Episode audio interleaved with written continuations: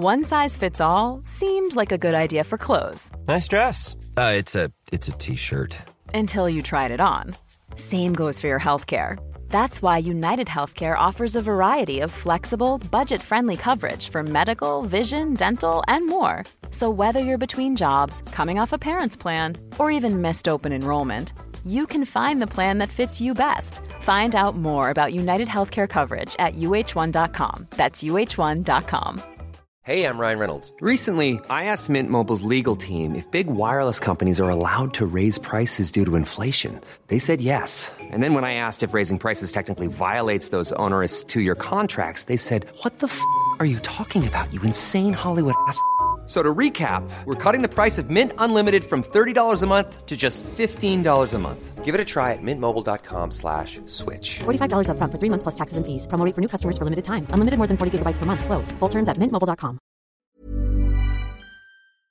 Mary redeemed a $50,000 cash prize playing Chumba Casino this year. I was only playing for fun, so winning this was a dream come true. Chumba Casino is America's number one social casino experience. It's serious fun. With over 80 casino style games to choose from, you too could win life changing amounts of cash. Be like Mary. Log on to chumbacasino.com and give them a whirl. That's chumbacasino.com. No purchase necessary, void or prohibited by law. 18 plus. Terms and conditions apply. See website for details. The voice in the preceding commercial was not the actual voice of a winner. Life Cuisine is extra, extra tasty, extra good. Like the Life Cuisine cauliflower crust pepperoni pizza with 18 grams of protein and 4 grams of fiber. It's extra delicious. So go on, be extra. Life Cuisine. Salute, salve e benvenuti alla storia d'Italia. Vorrei dire poche parole su quanto sconvolge da giorni l'Italia. Questo episodio è registrato il 3 marzo del 2020. In questo momento, il presente per alcuni e il passato per molti, l'Italia sta combattendo una nuova malattia, detta Covid-19, uno dei coronavirus in giro per il mondo. Nella storia dell'umanità, spero di averlo sottolineato, i virus hanno avuto più spesso un impatto determinante delle decisioni dei grandi politici e generali, quasi che la natura volesse rimettere al suo posto la nostra hubris. Oggi un paese come l'Italia ha però gli strumenti e la forza per combattere un virus come Covid-19. E questa forza è principalmente in tutti noi, nella consapevolezza che combattiamo un nemico subdolo, ma che abbiamo imparato a conoscere e combattere in mille fronti del passato. Confidate delle informazioni delle autorità competenti, e solo di quelle, e diffidate degli esperti da social. Applicate le misure di sicurezza e sanità da loro consigliate. Ricordate inoltre che il modo migliore per combattere il contagio è la compassione, la calma e il coraggio. Un paese che è passato attraverso le forche caudine di infinite pestilenze non sarà piegato dal Covid-19. Detto questo, e mi rendo conto che è una difficile transizione, ancora grazie ai miei 47 mecenati su Patreon, in particolare i mecenati a livello Galileo Galilei, Davide, Francesco, Jacopo, Riccardo, Stefano, Roger, Anna, Vitor, Luigi e l'ultimo arrivato, Antonio Secchi. Ringrazio i mecenati a livello top Dante Alighieri, ovvero Paolo e David l'Apostata. Ringrazio anche i nuovi patron, Giulia Scandura, Federico Meneghin, Leandro De Benedetti, Patricia Castro, Emiliano Cesaretti, Alessandro Gabriele e Pietro Carabelli. Se volete anche voi sostenermi e diventare mecenati, andate sul sito Italia Storia, alla pagina Sostenere il podcast.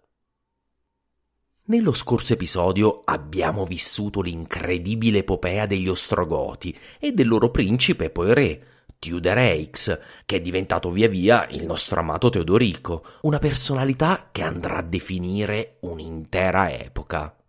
Abbiamo lasciato Teodorico al suo trionfo consolare del 484, quando una illustre carriera nell'impero dei Romani pareva aprirglisi di fronte.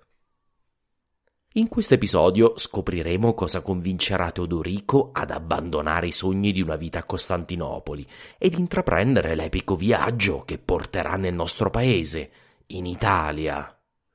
lo metteremo poi di fronte all'invitto esercito d'Italia, l'esercito che non ha mai perso il controllo della penisola in decenni di guerra in Occidente. Roma ha avuto sette re all'inizio della sua storia. Romolo, Numa Pompilio, Anco Marzio, Tullio Stilio, Tarquinio Prisco, Servio Tullio e Tarquinio il Superbo. Dai tempi della cacciata del Superbo nessuno, neanche Odoacre, si è davvero fregiato del titolo di re riferito alla popolazione autoctona romana, Odoacre essendo meramente il re dei suoi federati germanici. Eppure, in questo episodio, due re si daranno battaglia per il dominio su Roma e l'Italia.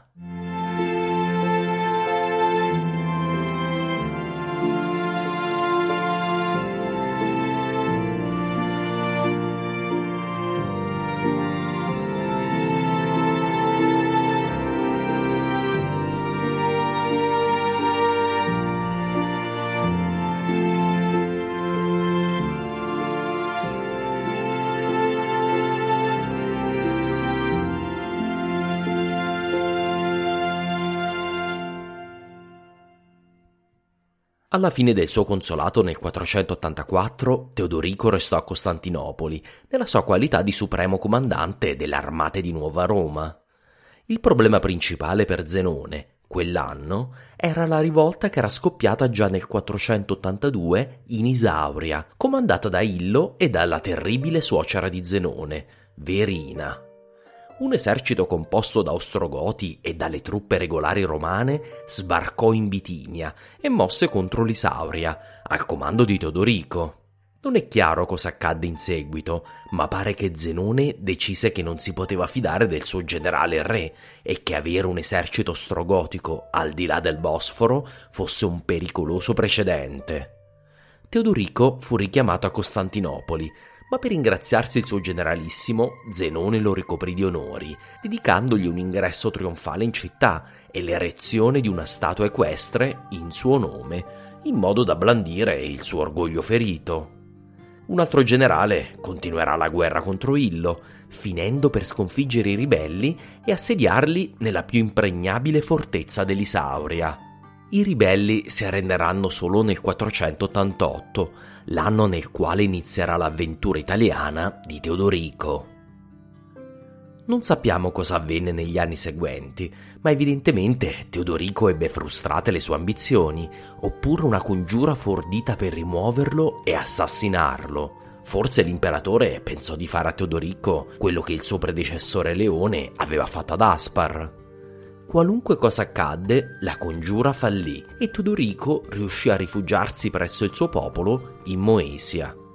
Qui sollevò nuovamente lo stendardo della rivolta e marciò gli Ostrogoti contro l'imperatore Zenone e Costantinopoli, proprio mentre la città era priva del grosso dell'esercito regolare, impegnato in Isauria.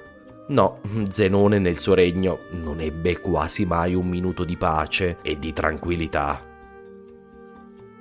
Nel 487 Teodorico arrivò fino alle porte della città, tagliò gli acquedotti e devastò i suburbi della capitale nella quale aveva sognato un futuro politico. Sapeva di compromettere le sue ambizioni politiche presso i romani, ma quale alternativa aveva ormai?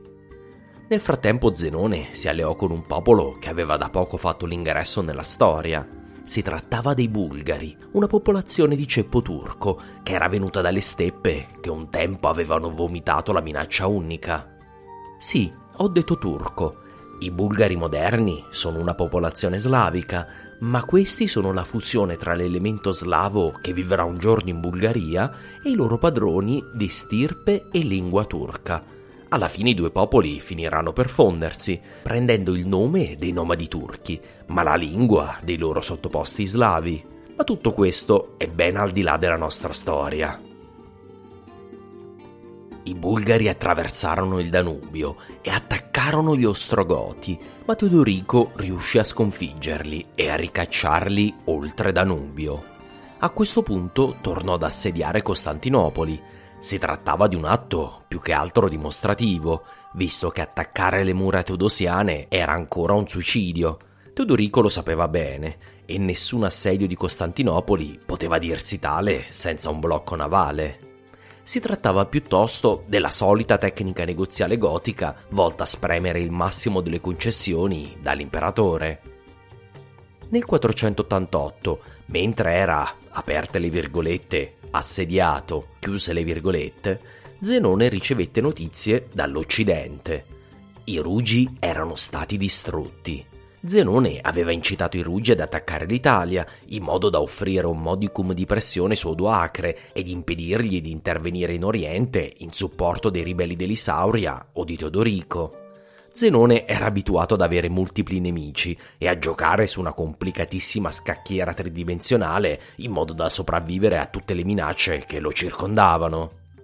Odoacre però, come sappiamo dall'episodio 46, non rimase con le mani in mano e in due devastanti campagne militari riuscì ad annichilire il regno dei Rugi, uccidendo il loro re e costringendo i sopravvissuti a fuggire verso i Balcani. Oltre a danno, la beffa. I Ruggi finirono per unirsi a Teodorico e rafforzarne ancora di più il loro numero. Zenone a questo punto iniziò a temere che Odoacre muovesse davvero contro il ventre molle dei Balcani.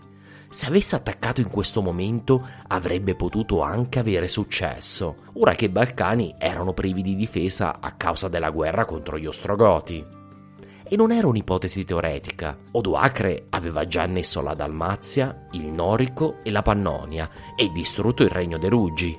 Zenone in più aveva la necessità di ristabilire il controllo sui Balcani, controllo che aveva in sostanza perso negli ultimi decenni di guerre contro un Teodorico o contro l'altro.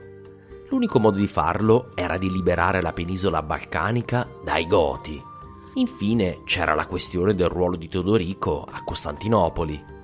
Era chiaro a Zenone che l'unico modo di accomodare l'Amalo sarebbe stato di dargli un ruolo di plenipotenziario militare, come erano stati i generalissimi dell'Occidente. Ma Zenone non voleva fare la fine di Onorio o di Valentiniano III e non voleva che lo Stato romano orientale seguisse il destino dell'Occidente. Di converso, Teodorico aveva sognato una carriera a Costantinopoli e ci era arrivato più volte vicino, ma decenni di lotta contro Nuova Roma l'avevano convinto che non c'era modo di piegare il governo romano. Gli imperatori erano al sicuro dietro le impregnabili mura teodosiane e il grosso del loro regno giaceva fuori portata dai Goti, attraverso gli stretti dell'Ellesponto, in quell'Asia che era irraggiungibile per i Goti senza una flotta. Teodorico poteva anche devastare i Balcani, ma questo non avrebbe mai portato Roma ad arrendersi al suo volere e a lungo andare il tempo era dalla parte di Zenone. Fino a quando i suoi ostrogoti avrebbero accettate le privazioni della guerra senza ribellarsi contro di lui? Ogni anno che passava senza un accordo con l'impero cresceva il rischio per Teodorico se voleva mantenere il suo regno e allo stesso tempo voleva una casa per il suo popolo, questa andava oramai cercata altrove.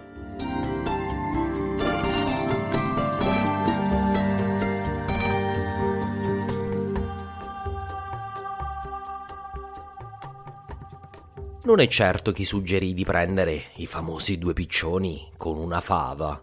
Alcune fonti sostengono che fu un'idea di Zenone, in particolare Procopio e l'anonimo Valesiano, mentre Giordano e Malchus sostengono che fu un'idea di Teodorico. In definitiva, non importa davvero, visto che, come ho spiegato, gli interessi di entrambi i sovrani convergevano.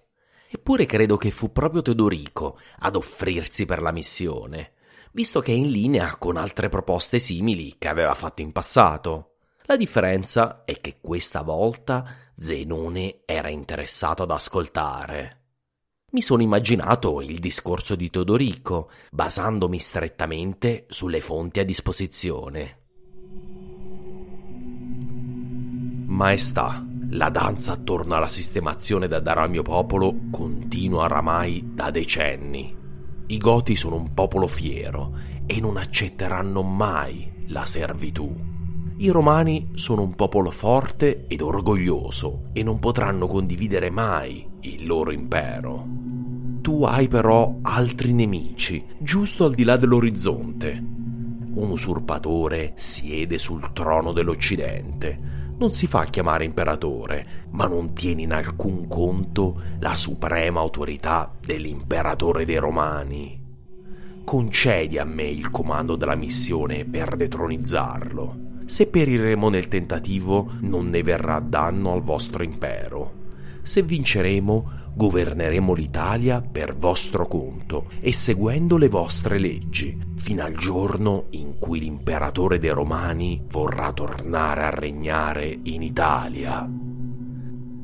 Quest'ultimo concetto, che Teodorico avrebbe governato l'Italia per conto di Zenone fino al suo arrivo nella penisola, è attestato dalle fonti. L'anonimo valesiano ci riferisce che Teodorico avrebbe preregnato nell'originale latino del testo, in attesa dell'avvento del regno di Zenone. Zenone non aveva quindi concesso il regno d'Italia a Teodorico, ma l'opportunità di diventarne il governatore per conto dell'impero. Vedremo come le vicende prenderanno una piega diversa. Comunque sia, era un'ottima offerta per Zenone. Si liberava di Teodorico e dei suoi goti, inviandoli a detronizzare il suo nemico Doacre.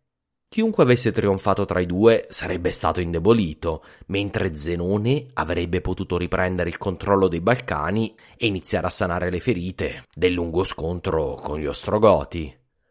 Zenone accettò e confermò il grado militare romano di Teodorico. Il dado era tratto.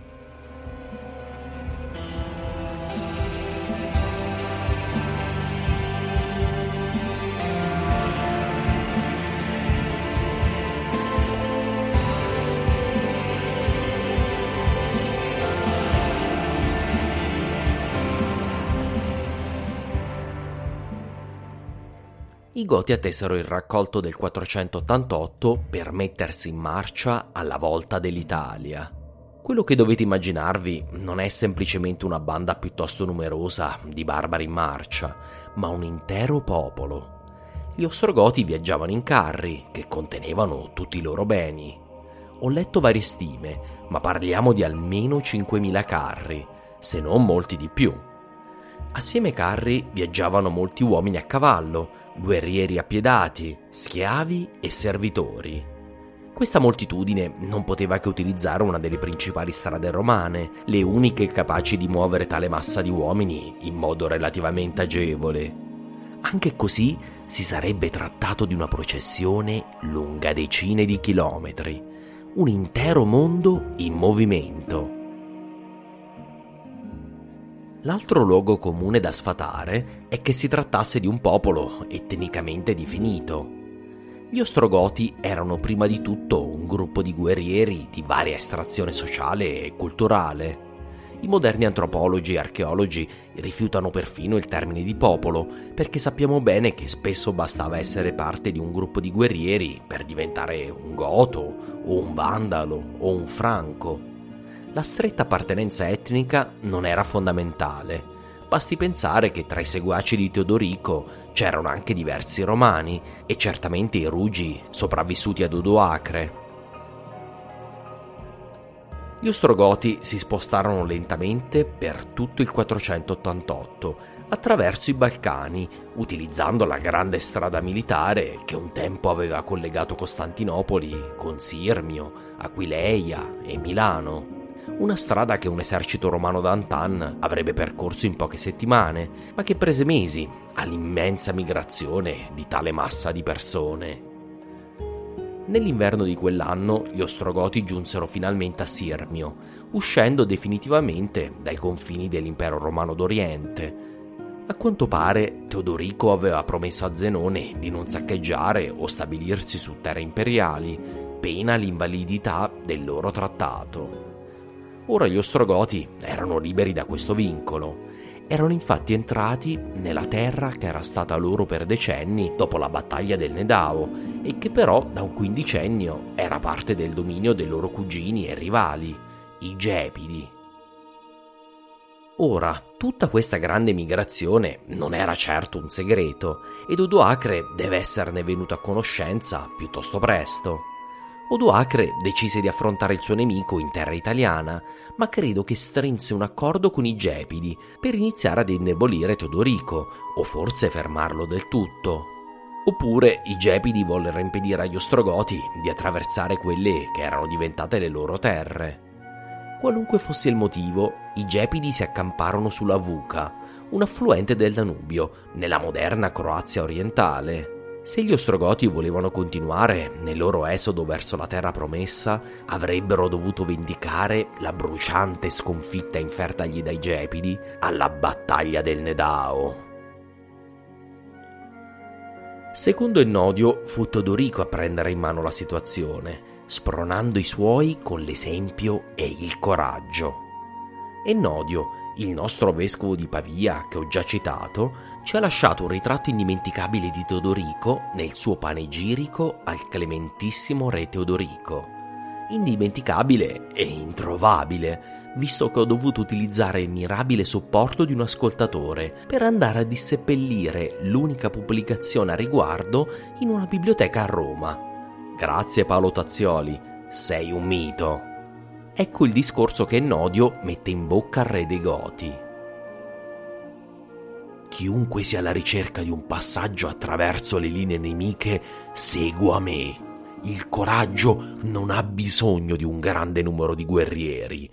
Pochi debbono accollarsi il peso della guerra affinché tutti beneficino dei frutti della vittoria.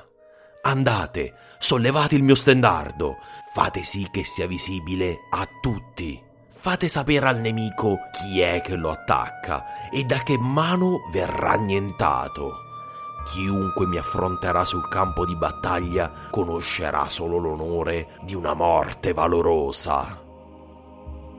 Mary redeemed a $50,000 cash prize playing Chumba Casino this year. I was only playing for fun, so winning this was a dream come true. Chumba Casino is America's number one social casino experience. It's serious fun. With over 80 casino style games to choose from, you too could win life changing amounts of cash. Be like Mary. Log on to chumbacasino.com and give them a whirl. That's chumbacasino.com. No purchase necessary, void, or prohibited by law. 18 plus. Terms and conditions apply. See website for details. The voice in the preceding commercial was not the actual voice of a winner. Ennodio era un poeta di corte e l'iperbole era il mestiere del compositore di un panegirico, ma è accertato da più fonti che Teodorico conduceva personalmente i suoi in battaglia. Nessuno dubitò mai del suo coraggio.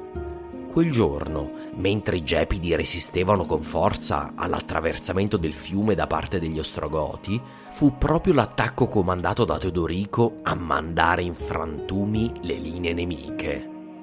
Gli Ostrogoti ebbero la loro vendetta e il re dei Gepidi, Traustila, cadde in battaglia. La via per l'Italia era aperta.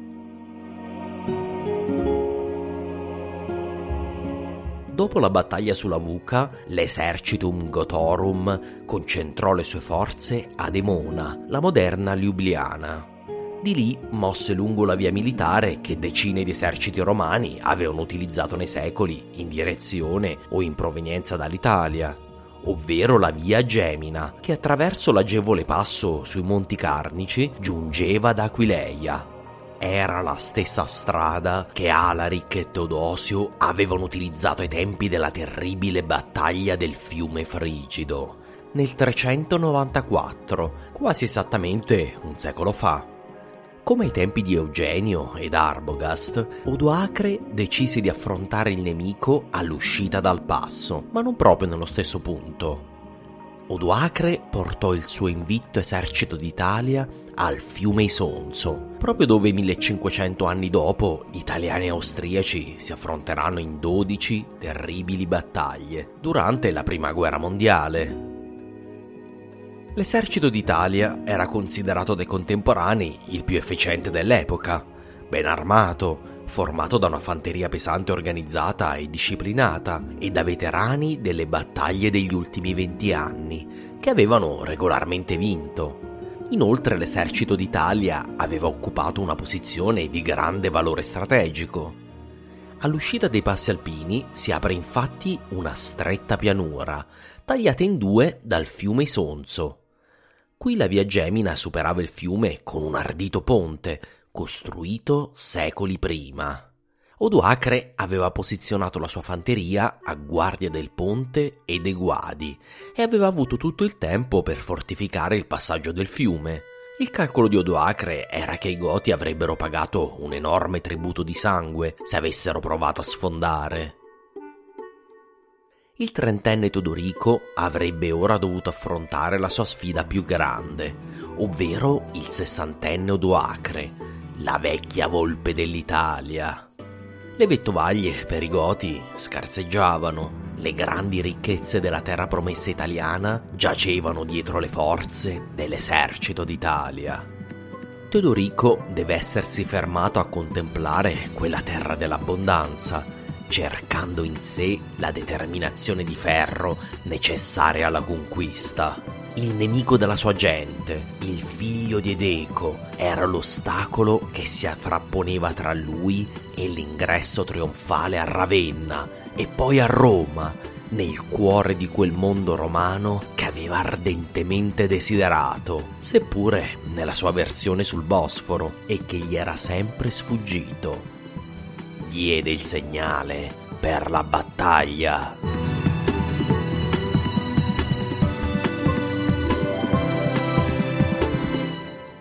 Era il 28 agosto del 489 e le forze dei Goti attraversarono il fiume e si scontrarono con l'esercito di Odoacre.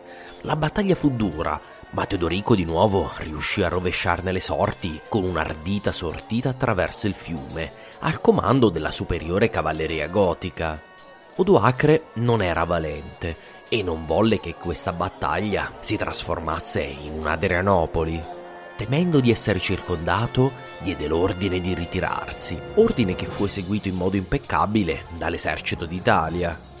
Odoacre non era riuscito ad impedire al suo nemico di entrare nella penisola, ma non era ancora sconfitto e contava di dare più seria battaglia altrove. Pertanto ritirò i suoi attraverso il Veneto, mentre i Goti lo seguivano verso Milano. Sull'Adige, il padrone dell'Italia posizionò i suoi in una replica della battaglia dell'Isonzo. Era ancora sostanzialmente invitto e determinato a sconfiggere il suo avversario. Siamo nel settembre del 489. Ennodio ci racconta qui una scena che non posso non citare perché è alta poesia ed è probabilmente una testimonianza del grande affetto che c'era tra Teodorico e colei che lo aveva messo al mondo. Si tratta del saluto di un figlio che va in battaglia. Madre, tu sai di aver dato i natali ad un vero uomo. Oggi è il giorno in cui la battaglia proverà anche a tutti gli altri il valore di tuo figlio con le armi devo dimostrare che il valore dei nostri antenati non avrà termine con me.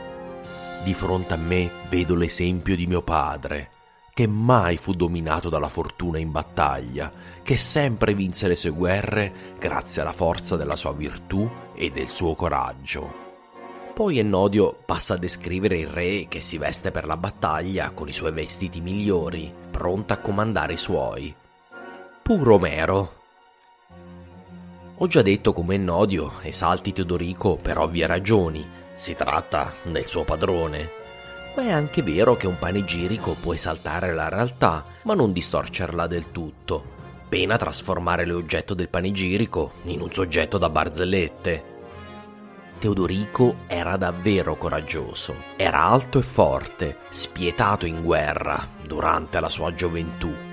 Negli anni a venire la sua esistenza sarà assai più pacifica, ma dirà sempre che, avendo conosciuto personalmente i danni che porta la guerra, occorre essere prudenti nel ricercarla e attenti nell'evitarla. Ma questo non era quel giorno. Questo giorno Teodorico rese fiera sua madre, che lo guardava dagli accampamenti gotici. L'esercitum Gotorum affrontò l'esercito d'Italia fanti contro fanti, cavalieri contro cavalieri. La fanteria gotica su una delle ali non ressa all'urto del nemico e iniziò a ritirarsi senza ordine.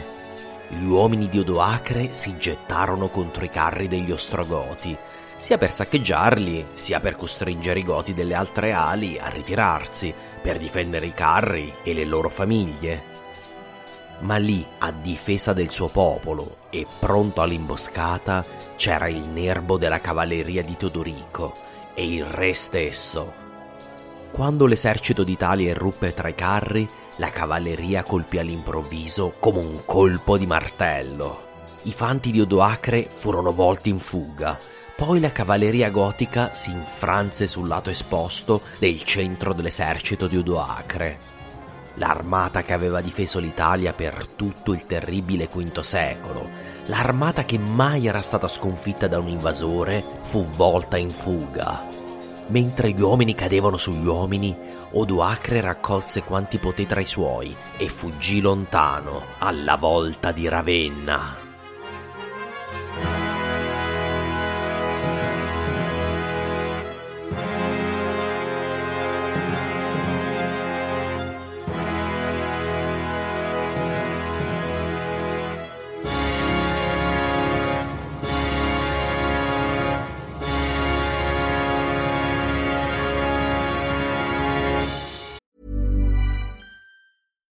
Here's a cool fact a crocodile can't stick out its tongue.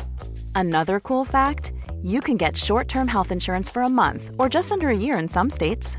United Healthcare short term insurance plans are designed for people who are between jobs, coming off their parents' plan, or turning a side hustle into a full time gig. Underwritten by Golden Rule Insurance Company, they offer flexible, budget friendly coverage with access to a nationwide network of doctors and hospitals. Get more cool facts about United Healthcare short term plans at uh1.com. I'm Sandra, and I'm just the professional your small business was looking for. But you didn't hire me because you didn't use LinkedIn jobs. LinkedIn has professionals you can't find anywhere else, including those who aren't actively looking for a new job but might be open to the perfect role, like me.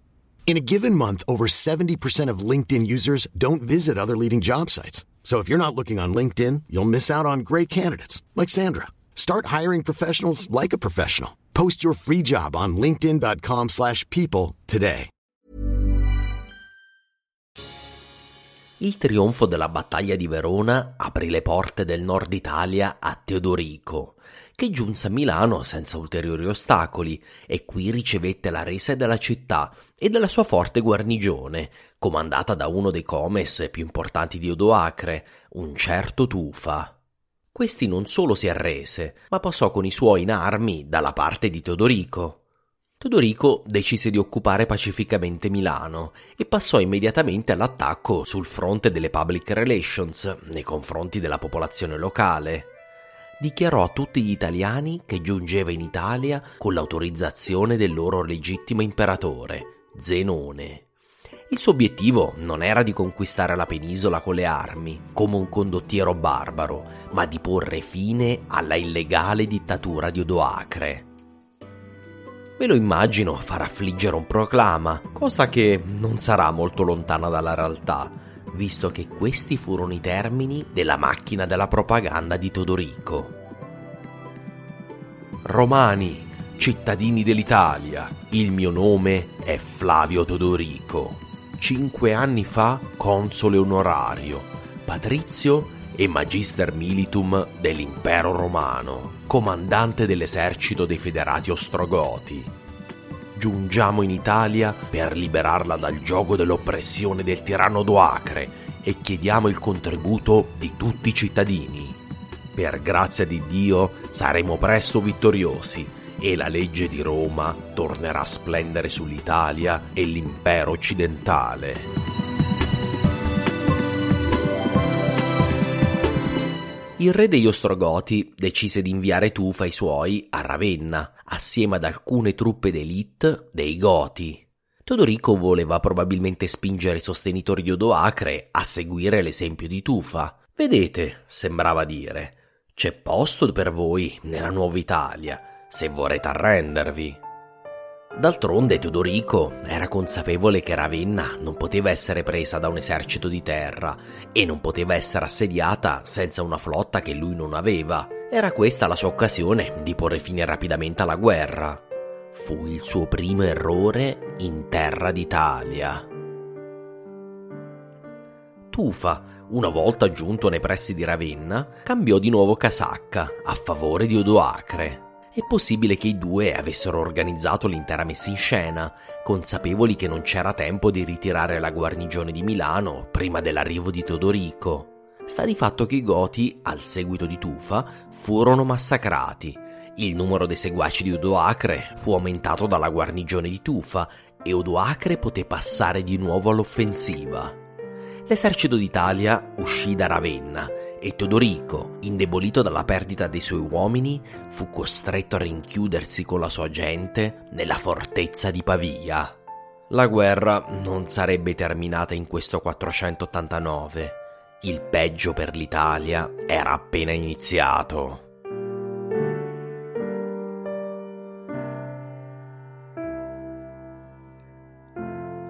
Durante l'inverno Odoacre mosse fulmineamente verso Cremona e poi assediò e conquistò Milano, concedendo ai suoi di saccheggiare la città che lo aveva tradito.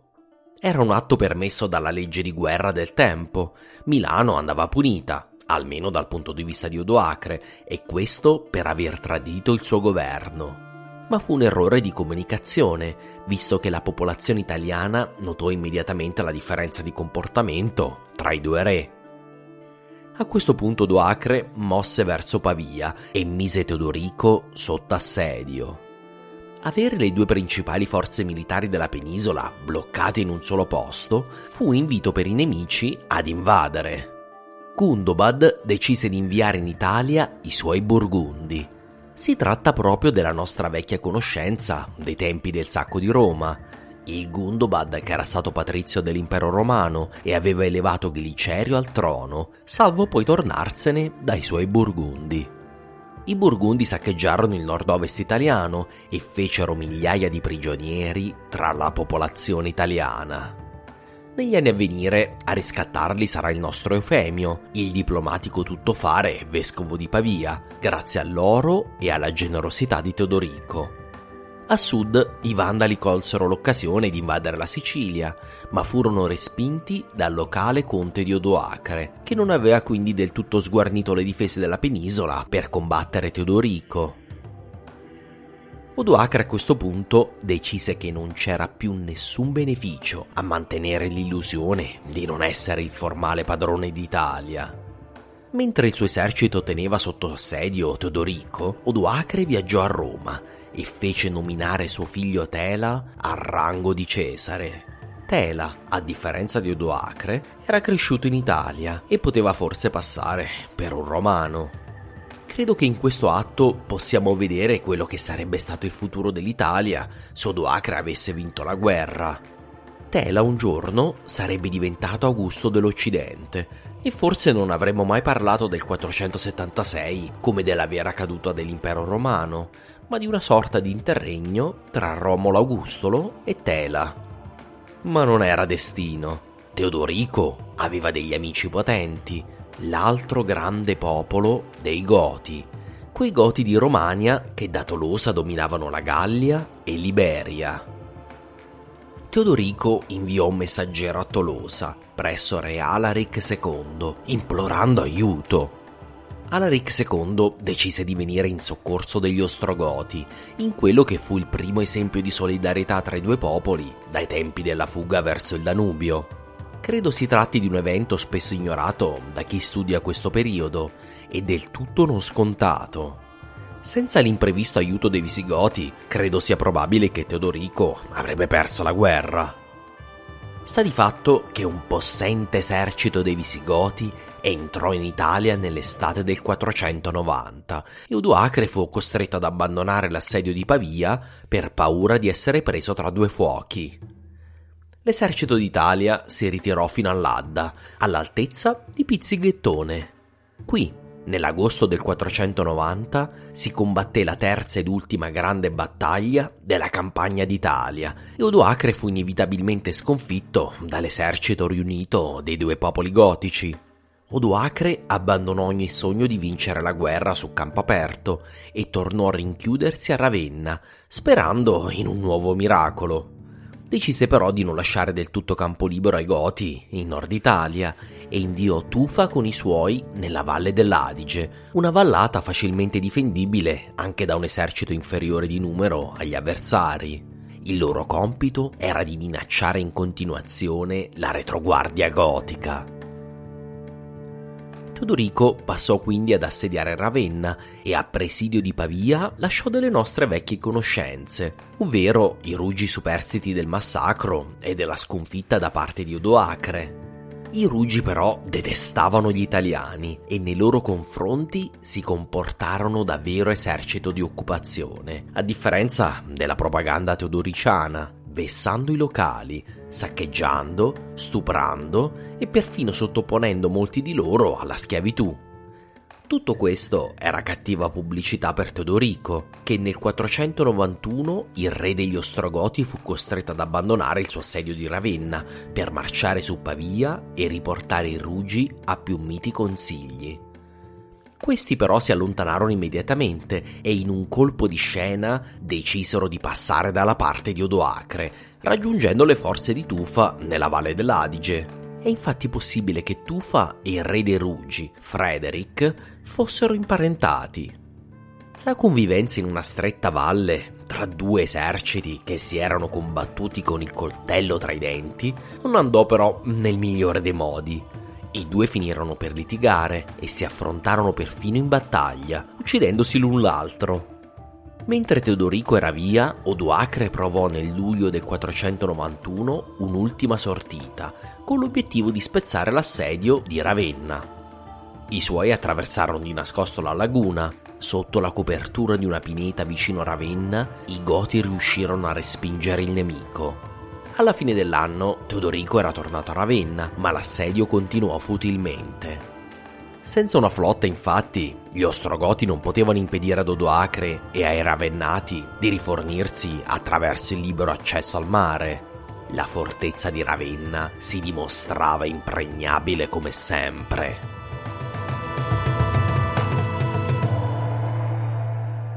Teodorico però non era tipo da rinunciare facilmente. Durante l'inverno del 491-492 fece allestire a Rimini una flotta, con l'aiuto di maestranze romane, la prima flotta che gli Ostrogoti avessero mai realizzato nella loro storia.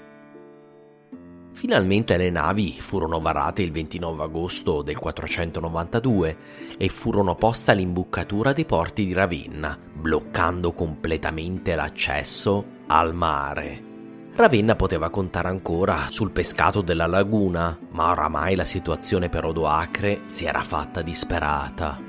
Passarono altri lunghi mesi di un assedio che durava da tre anni. Nel febbraio del 493 il vescovo di Ravenna, Giovanni riuscì a negoziare un trattato tra i due belligeranti. Teodorico ed Odoacre avrebbero retto assieme il Regno d'Italia, da correggenti, e Ravenna avrebbe aperto le porte all'esercito di Teodorico. Con questo atto il re degli Ostrogoti ruppe il fedus che aveva stretto con Zenone e che non prevedeva alcuna correggenza.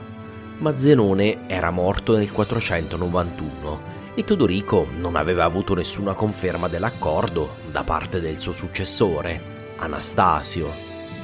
Quanto ad Odoacre, non credo si aspettasse davvero nulla di buono dall'accordo, o forse ingannò se stesso nel credere che Teodorico l'avrebbe rispettato.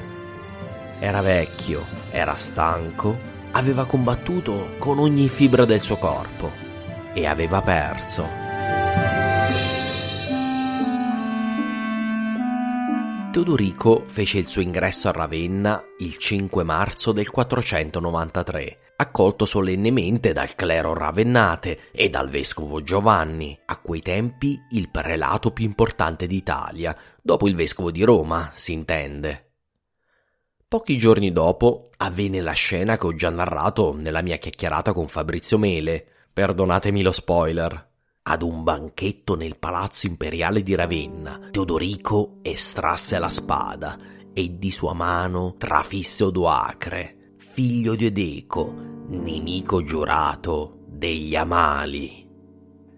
Al suo segnale si scatenò una scena degna delle nozze di sangue del trono di spade. i Goti saltarono all'unisono all'attacco dei seguaci di Odoacre, che furono tutti massacrati. Morì Onulf, il fratello di Odoacre, mentre sua moglie fu catturata e poi fatta morire di inedia. Il figlio Tela era stato dato in ostaggio a Teodorico e fu risparmiato e inviato dai Visigoti, ma quando tentò di tornare in Italia fu messa a morte. Come con Rekitac, Teodorico aveva una vena di spietatezza dietro l'immagine del re giusto e compassionevole.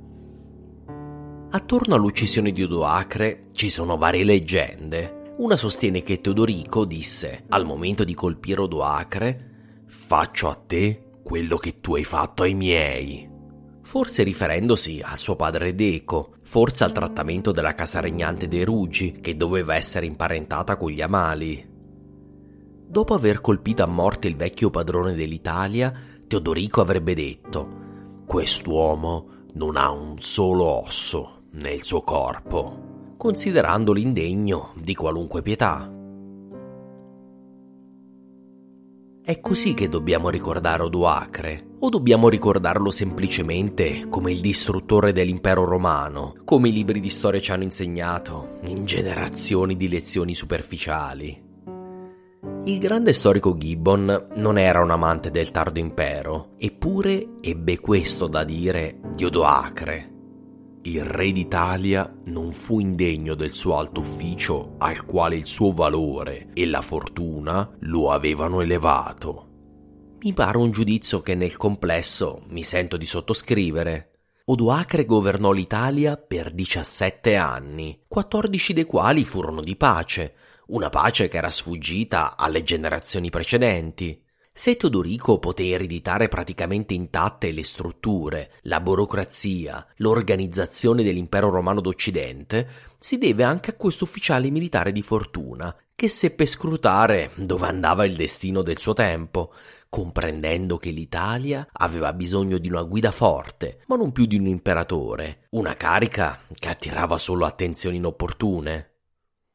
Odoacre ebbe il grande limite di non riuscire mai a trasformare il suo dominio in una posizione costituzionalmente accettata ed accettabile da tutto il mondo romano. Il suo desiderio di non irritare la corte di Costantinopoli fu alla fine frustrato dalle macchinazioni del sempre abile Zenone, che riuscì ad imbrigliare la forza distruttiva dell'esercito dei Goti e inviarla come un missile teleguidato alla distruzione di quello che oramai percepiva come un rivale. Ciò nonostante, Odoacre dimostrò di essere un generale capace, ma soprattutto un uomo di considerevole intelligenza politica, nelle parole dello storico Giunta alla fine fu vinto da un uomo che in capacità politiche e militari gli era quantomeno pari, se non superiore. Ma questo va a vanto di Odoacre, perché Teodorico si dimostrerà essere un gigante della sua epoca.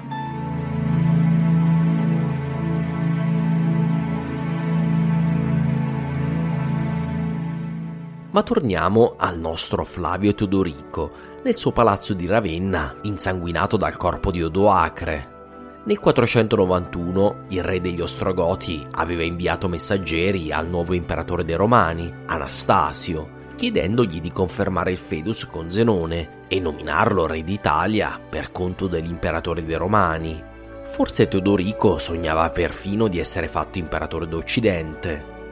Anastasio non disconobbe l'operato di Teodorico, ma si rifiutò di nominarlo ufficialmente re della penisola, o dargli qualunque altro grado della gerarchia romana che istituzionalizzasse il suo dominio sull'Italia.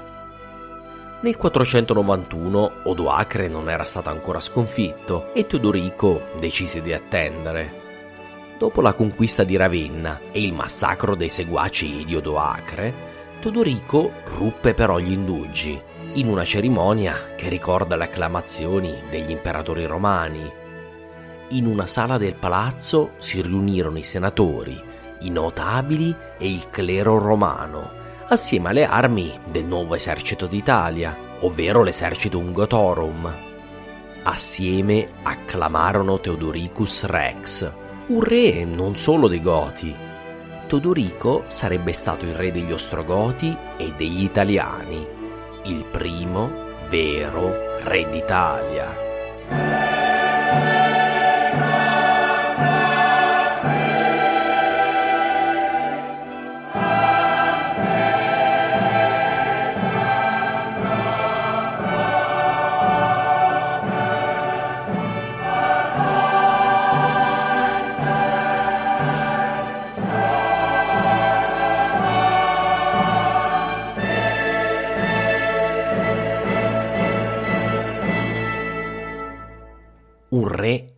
Tornato a governare su Roma a 1200 anni dalla cacciata di Tarquinio il Superbo. Teodorico aveva dimostrato di essere coraggioso in battaglia, magnanimo quando occorreva, ma anche spietato quando voleva. Mi immagino i suoi nuovi sudditi romani trattenere il respiro. Cosa dovevano attendersi dal futuro? avrebbe rimediato il nuovo re ai disastri inflitti dalla guerra in Italia settentrionale. Avrebbe continuato la moderata ripresa che si era avuta sotto Doacre. Avrebbe accettato il governo di Nuova Roma, la forzatura di Teodorico, o ci sarebbe stata nuovamente la guerra tra le due parti della Repubblica Romana? Che ne sarebbe stato della loro penisola, della loro civiltà, delle loro città, delle loro proprietà? In definitiva, si sarebbe dimostrato il nuovo re degno di un Augusto, o sarebbe stato un pari di Tarquinio il Superbo? Il futuro era incerto, ma senza che i romani dell'Italia potessero saperlo, si era aperto un nuovo capitolo della loro storia. Ed è qui che ci fermeremo nella narrazione del V secolo, facendolo terminare un po' prima della sua durata formale. È tempo di guardare indietro e cercare di capire cosa è davvero successo dai tempi della morte di Teodosio fino all'elevazione al trono di Teodorico. È tempo di rispondere alle vostre domande e poi di prepararci alla narrazione del VI secolo, che non sarà meno denso di avvenimenti del V.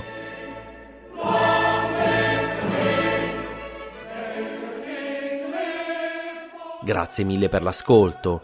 Se vi piace quello che produco e ne avete la possibilità, vi chiederei di valutare la possibilità di sostenere il podcast. Il vostro aiuto permette di migliorarlo e di darmi anche una minima soddisfazione per le interminabili ore passate a produrlo. Andate su italiastoria.com per sapere come sostenermi su Patreon con un versamento PayPal o un bonifico. Se volete inviarmi commenti o domande, scrivetemi a info chiocciolaitaliastoria.com Seguitemi su Instagram, Facebook o Twitter all'account Italia Storia. Andate anche sul mio sito www.italiastoria.com per trovare i testi del podcast, mappe, fonti e la genealogia dei nostri personaggi. Alla prossima puntata!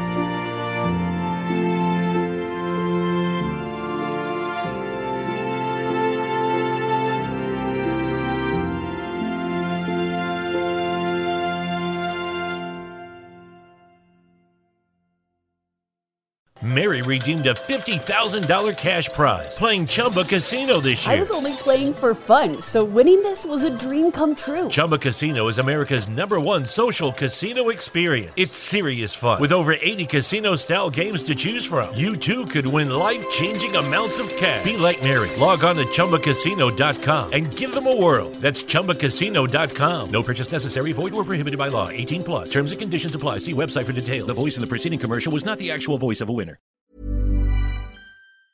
Mom deserves the best, and there's no better place to shop for Mother's Day than Whole Foods Market. They're your destination for unbeatable savings, from premium gifts to show-stopping flowers and irresistible desserts. Start by saving 33% with Prime on all body care and candles. Then get a 15-stem bunch of tulips for just $9.99 each with Prime. Round out Mom's menu with festive rosé, irresistible berry chantilly cake, and more special treats. Come celebrate Mother's Day at Whole Foods Market.